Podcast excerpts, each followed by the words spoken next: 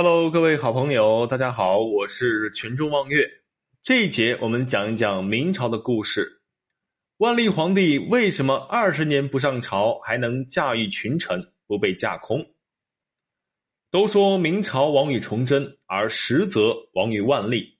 明朝是一个彰显皇帝个性的国度，而最令人难以置信的是，竟然会出现皇帝代政二十八年的事情。而奇怪的是。万历数十年不上朝，国家的运行却是如正常，他仍然掌控着至高无上的皇权，没有被架空，这不得不令人佩服他驾驭群臣的手段，当真是非同一般。其实很多时候，我们对于万历不上朝这句话有错误的理解，因为他不上朝，并不代表着万历不理政。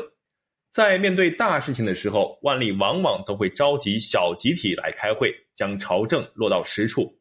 只不过像一些小事情，万历可能也就懒得插手，让群臣内阁提出建议，而他直接进行批红就行，如此就避免了和朝臣们无所谓的讨论。为什么会出现这种不上朝的情况呢？这不是因为国本之争，以及对于群臣口水战的烦扰而最终选择了代政。有朝一日，因为言官制度，所以能够封文奏事，而顶着太祖的祖训，不至于受到惩罚。前期还能提出相应的见解，可是后期却是完全转变为为了出名而奏对，这样朝堂就变成了口水战之场所，甚至多次闹得不可开交。万历为了避免这种现象，再加上国本之争，双方互不退让，也就有了万历的代政的事件。明朝是历代封建皇权制度最为完善的朝代，它将皇帝的集权达到了顶峰，而且是有效的监管起来。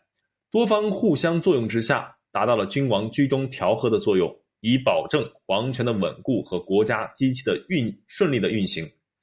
明朝废除了相权，没有了帝王分权的丞相制度，不过因此而又产生出了内阁、宦官以及皇权，这三种权力构成了明朝的权力架构。内阁就不多说了，有提出建设建议的权利，行使着大部分丞相的权利。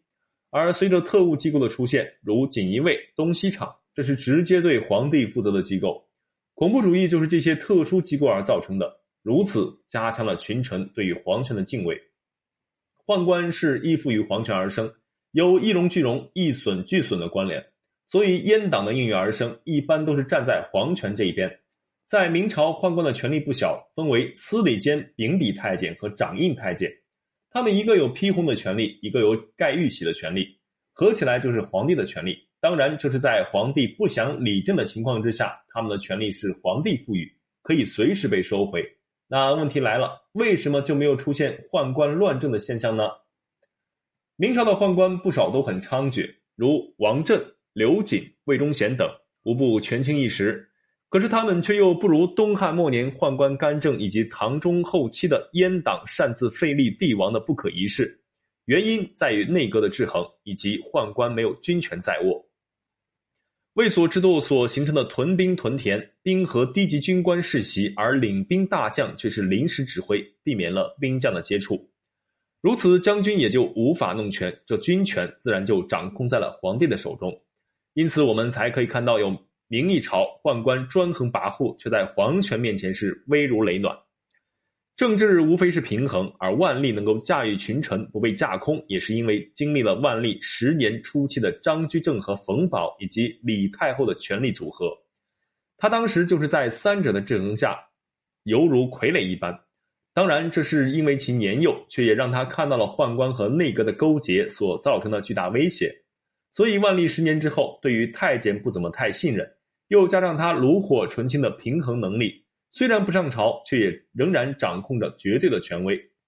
所以，有人认为万历之所以怠慢朝政如此之久，却还是令朝臣敬畏有加，朝掌控权权柄，不仅是因为其有能力手腕的非同一般，更是因为明朝的三权分立的制度作用，以及对于武将兵权的限制。